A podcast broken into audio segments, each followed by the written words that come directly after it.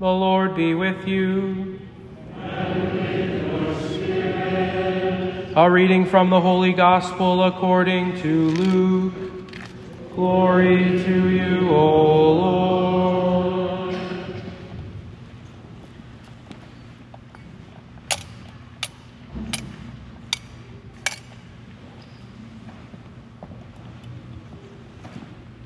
At that time, Jesus came to Jericho and intended to pass through the town. Now, a man there named Zacchaeus, who was a chief tax collector and also a wealthy man, was seeking to see who Jesus was, but could not see him because of the crowd, for he was short in stature. So he ran ahead and climbed a sycamore tree in order to see Jesus, who was about to pass that way. When he reached the place, Jesus looked up and said, Zacchaeus, come down quickly, for today I must stay at your house. And he came down quickly and received him with joy. When they saw all this, they began to grumble, saying, He has gone to stay at the house of a sinner. But Zacchaeus stood there and said to the Lord, Behold, half of my possessions, Lord, I shall give to the poor. And if I have extorted anything from anyone, I shall repay it four times over. And Jesus said to him, Today salvation has come to this house, because this man too is a descendant of Abraham. For the Son of Man has come to seek and to save what was lost. The Gospel of the Lord. Praise to you, Lord Jesus Christ.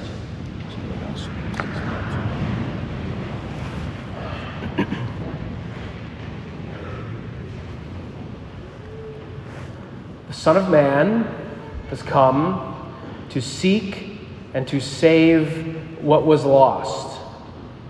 Period. Got it? Say with me. The Son of Man has come to seek and to save what was lost. Not everyone is saying it with me. The Son of Man has come to seek and to save what was lost. Thank you. That's the whole point.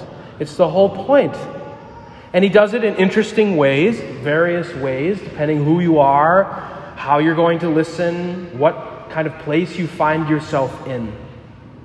It's interesting to me that Jesus thought that he was just going to pass through Jericho. Jericho is not really a town that one simply passes through. Jericho is a huge city, even to this day. Jericho is, at least they say that they are, but uh, scholars seem to agree that Jericho is the, if not the, at least one of the oldest inhabited cities on earth. That the city of Jericho has been inhabited for over 10,000 years. Did you know that? That if you go to Jericho today, there's signs everywhere to remind you of that fact. But it's not so far from Jerusalem, but it's far enough from Jerusalem to be its own place, to have its own sort of center of life. And it's not just a city that you simply pass through. Earlier in Luke's gospel, Jesus sets his face toward Jerusalem. That's what Luke tells us. He sets his face toward Jerusalem on his way there uh, to, of course, suffer and die and rise, endure the paschal mystery. So you can say, well, maybe Jesus is so focused on making sure that his mission is fulfilled that he's intending to pass through Jericho. But now enter this man named Zacchaeus. The man Zacchaeus is an interesting person. He is a son of Abraham, he's a descendant of Abraham, as Jesus says, which means he's a, fellow Jew, an Israelite. But he's also a tax collector. A tax collector is someone who works for the Roman government.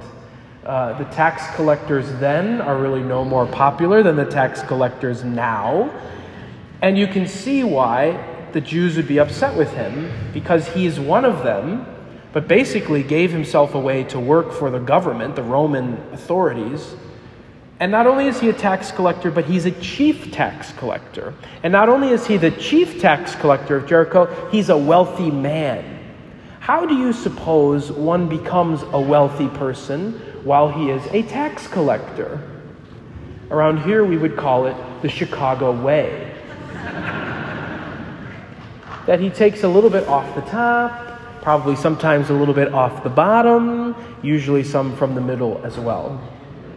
He becomes a wealthy person because of his extortion of his brothers and sisters.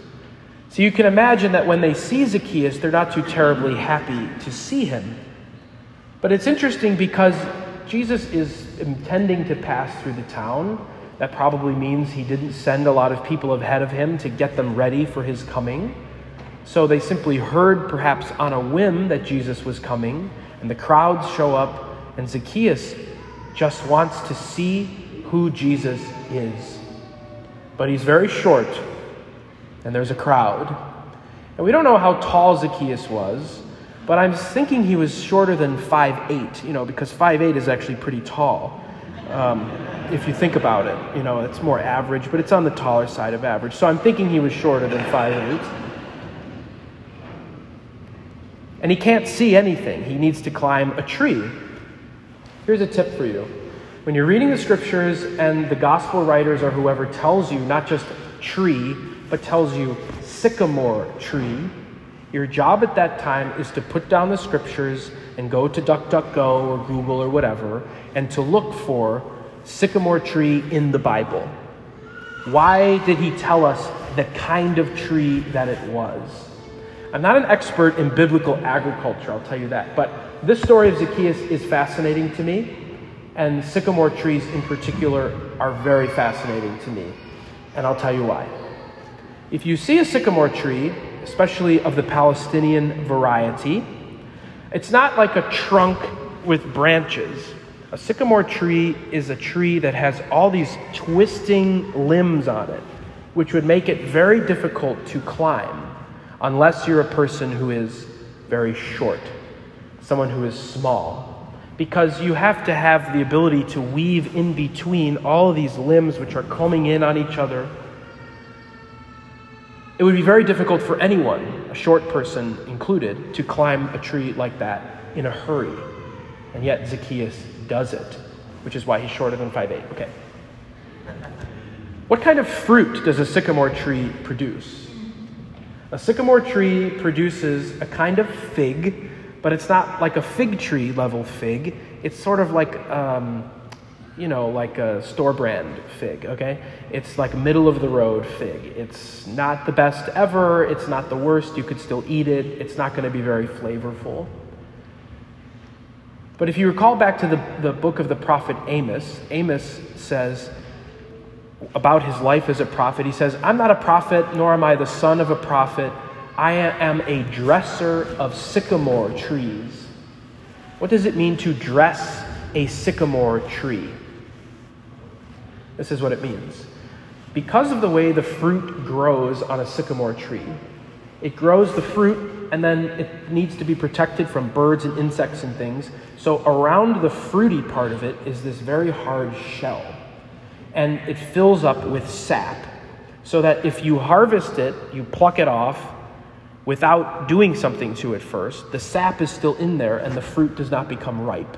So the dresser of the sycamore tree comes three, four, five days before the fruit is going to be harvested and punctures a hole into the shell of the fruit or cuts off the bottom and all the sap drains out.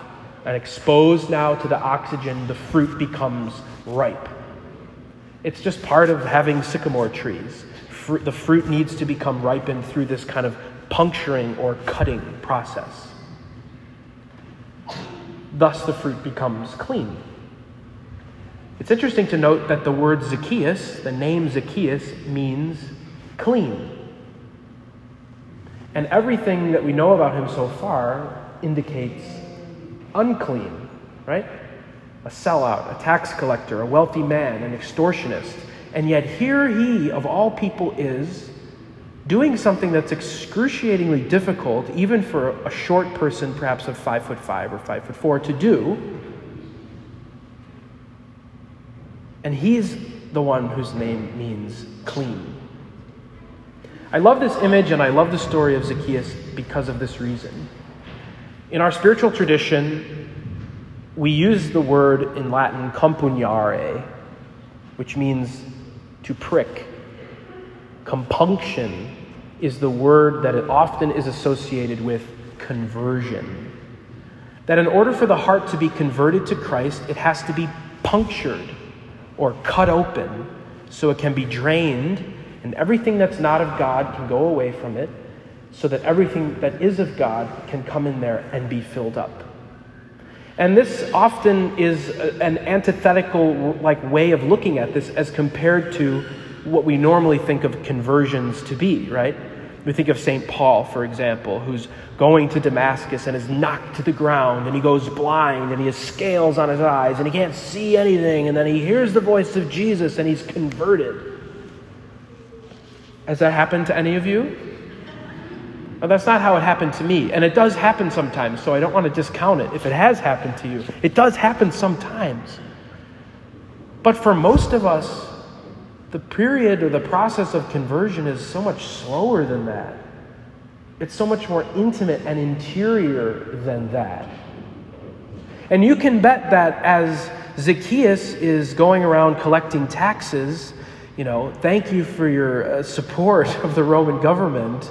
Hey, do you have a minute to talk about our Lord and Savior? I don't think he's doing that. So Zacchaeus is the kind of person who would have been totally cast out. In other words, with no one to really go to to say, here's what I'm thinking, here's what I'm feeling inside. Like maybe it's time to give up all this tax collecting. Maybe it's time to heed this little feeling, this nudge, and, and look into it and investigate it. He has nobody to go to for that. And yet here he is. He's the one who does the difficult work, who climbs the difficult tree, which is symbolic for being cut open. And he himself is cut open, punctured. What does the Lord say to him? Bippity boppity boop, you're healed. See you later. I'm on my way somewhere else. No, he doesn't want to stay in Jericho, and yet he sees Zacchaeus and says, Zacchaeus, come down from that tree, for I will stay with you today. He sees Zacchaeus, he perceives the need of Zacchaeus, and he stays with Zacchaeus. Not just on the sidewalk, hey, how are you? A couple pictures, on we go. He says, I must stay at your house. Having been punctured, cut open, drained out of everything that's not of God, Zacchaeus is ready to give away the wealth. He even says it All my possessions, half my possessions, Lord, I shall give to the poor. If I have extorted anything from anyone, I will repay it four times over. So he's being drained of everything of the past. And the Lord punctures him not to hurt him, but to make room for himself. And having been cut open now, there's room for the Lord to live inside. You never know what people are thinking about. That's something that I'm learning in life. You never know what people are thinking about. And oftentimes we look at the way things appear on the outside and we think, oh, they hate me, or they're not listening to me, or, well, I'm not having any impact on these people whatsoever. And then you get a letter 10 years later, or you get a message, or somebody says something, and you're like, oh my gosh, I guess I did have an impact. Or looking back, and I think about all these people, teachers and priests who have influenced me, and I think, man, the people that I learned the most from were people that I didn't really know them that well, but I just observed them and saw them. And they gave me courage to go forward by something that they said. How many people have you listened to, like on YouTube or something, that was a great talk that they gave, or somebody that you've never even met before that gave you witness in the public square somehow of kindness? That you thought, okay, well, I can imitate that. That's a very basic example. What I want to leave with you this morning is simply this not to water it down or make it like a Hallmark movie kind of thing, but to say that Zacchaeus, that is the call of each one of us. We are all called to that kind of puncturing, that kind of draining, because we're all called to that kind of ripening. That the heart must be, you know, tousled about a little bit so that the stone can come off of it and the flesh can return to it and the spirit can come and live within you. And you can change the way that you live. But the difficulty for most of us is going to be that it requires us to change the way that we live, to change the way that we see, to change the way that we encounter other people. And it will be a profoundly interior process where you have to be both the thinker and the evaluator of your thoughts, both the speaker and the evaluator of your words, both the doer and the evaluator of your actions. It requires this level of self possession, of self knowledge and self mastery, self control, as Paul calls it. But that's a gift that you have to pray for, but be confident that the Lord wants to give it to you. Amen? Zacchaeus, come down quickly, for today I must stay at your house. Do you understand that the Lord Jesus is saying that to each one of us this morning? Do you understand that? Get down from wherever you're hiding from me. Get down from this place where you're trying to see me because I'm coming to you and I want to stay with you. And you'll say, Lord, I'm not worthy that you should enter under my roof. Lord, I'm not worthy that you should come into my house. But we pray that he really does say the word. And as he says the word, that our souls are healed, and that there is a place for Him even today in the midst of whatever you brought in here. So when we say that in a few minutes, Lord, I'm not worthy that you should enter under my roof. May this today be the first time, maybe in a long time, where you've really said it and meant it. But let it be followed up with that prayer and let that prayer just pray it in a way that you know it's going to be true but only say the word, and my soul shall be healed. And I'm ready for whatever that might mean for me.